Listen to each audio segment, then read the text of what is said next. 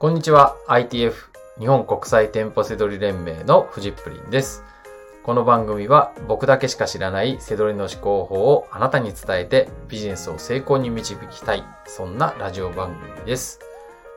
第12回となりました。本日のテーマはセドリ脳が儲かる商品を違和感で見つけるというテーマになります。はい。まあ僕がね、えー得意としている違和感ですね。はい。のテーマです。はい。なんで違和感で利益商品ですね。が見つかるのか、儲かる商品が見つかるのかっていうことをね、お話ししたいと思います。はい。で、僕は、えー、まあ、7、8年前に、えー、まあ、セドリを始めたんですけど、もうその翌年にはね、辞めて、独立したんですよね、会社を辞めて。はい。で、えー、まあね、当時はメッキ職人ですね、工場勤務でしてたんですけれども、そこでもね、真剣に働いてましたよ。はい。でも、セドリを、えー、セドリに出会って始めた時に、まあ、これはいけると思って、えー、もう本気でね、やってたんですけども、その翌年にはもう、会社辞めてセドリでやってきますみたいなね、なったわけです。えー妻と子供がね、えー二人いる状態です。はい。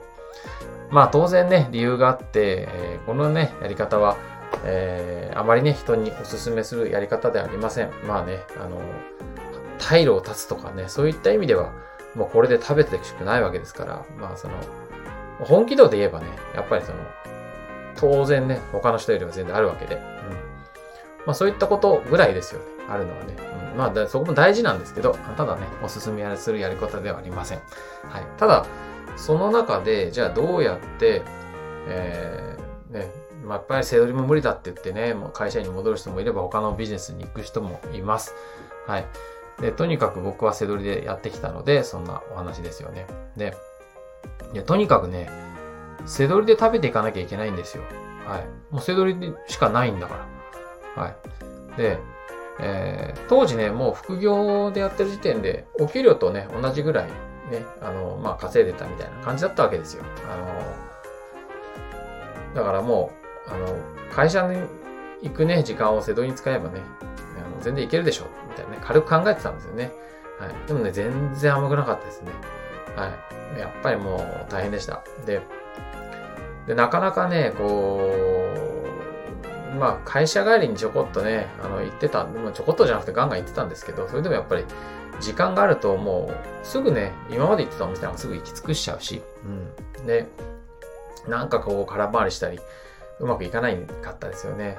で、で、当時僕の周りすごい人ばっかりで、背取りでね、結果出してる人。えーで、もうプレッシャーが半端じゃないわけですよ。なんか、俺は何やってんだみたいなね。やめて時間自由にやるのにうまくいかないみたいな、なんかこう、よくわかんないなんか怒りじゃ、怒りと不安とみたいなね。はい。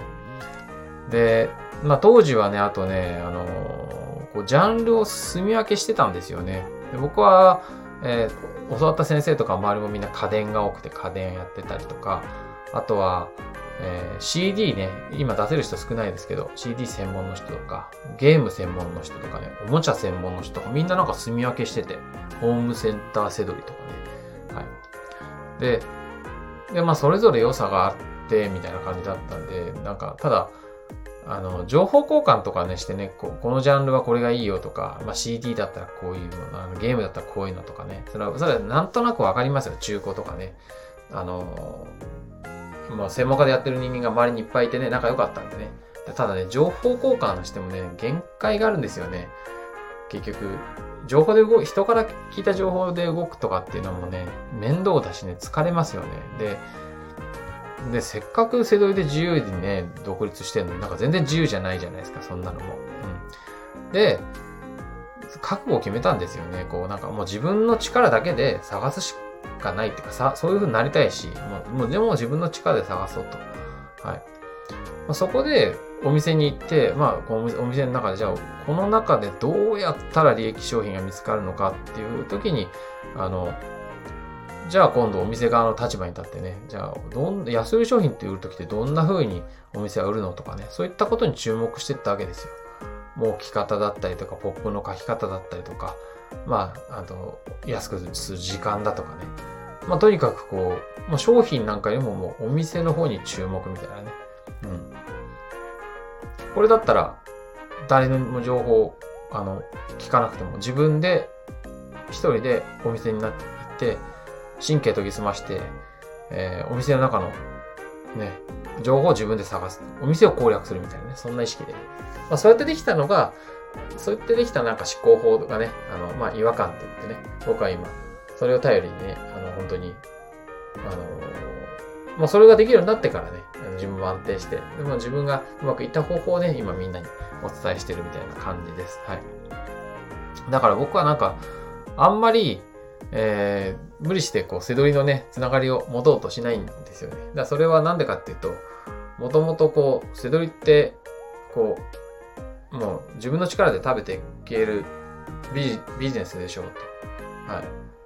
もちろんね、仲いい、本当に心を許せる人がいます。先生もいます。はい。だから、まあそういったね、数名いれば十分かな、みたいな。なんかもう、こういろんなね、あの横とか縦のつながり持ってないと、ね、人脈みたいにやってたら、なんか、そしたらもうなんか、あのー、会社の時と変わんないじゃないですか。なんかこう、なんか人間関係で疲れるみたいなのもね。あの僕はまあ、嫌いじゃないんですけど、まあまあなんか無理してね、つながりを、瀬戸井のね、つながりもね、無理しては持とうとしないと。別にその、避けてるわけじゃなくてね、なんか今でもね、新しく仲良くなる人もいますけど、うん。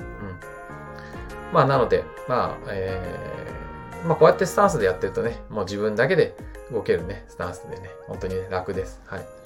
だからまあ、教えてるね、コンサル生とかに対しても、そんな風に思っていて、なんかこういう、あの人と繋がったって方がいいよとかね、この人紹介しようかっていうのをね、あんまりやってないですね。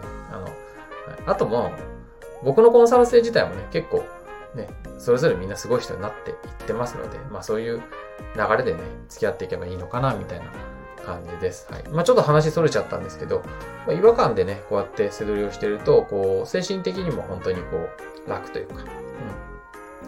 そう違和感でやってると、あの、なんかブレッジの商品とか、こう、みんながかき集めてる商品とかもね、あ、なんでこんな売り方してんのってことで見つかるんで、うん、なんか、こう、情報もね、自分で、あの、どんどんどんどん蓄積されていくのでね、はい。あの、本当情報で動いてる人ともね、そんな大差なくね、話したり、話もできたりとかするもんなんですよね。はい。ということでね、あのー、違和感でね、についてお話ししたんですけど、まあ、あの、自由にね、生きていくためにね、背取りで、こう、違和感で動いていくと、本当にこう、こう誰にも頼らずにね、あの、仕入れてね、稼いでいくことができるっていうね、えー、まあそんなね、とても役立つ感覚だっていうのをね、お伝えしたかったので、はい。えー、今日はね、えー、僕の、えー、セドリ脳とね、えー、セドリ脳が儲かる商品を違和感で見つけてきてくれるっていうね、この違和感、ね、あの、についてお話ししていました。はい。今日の放送は以上になります。バイバーイ。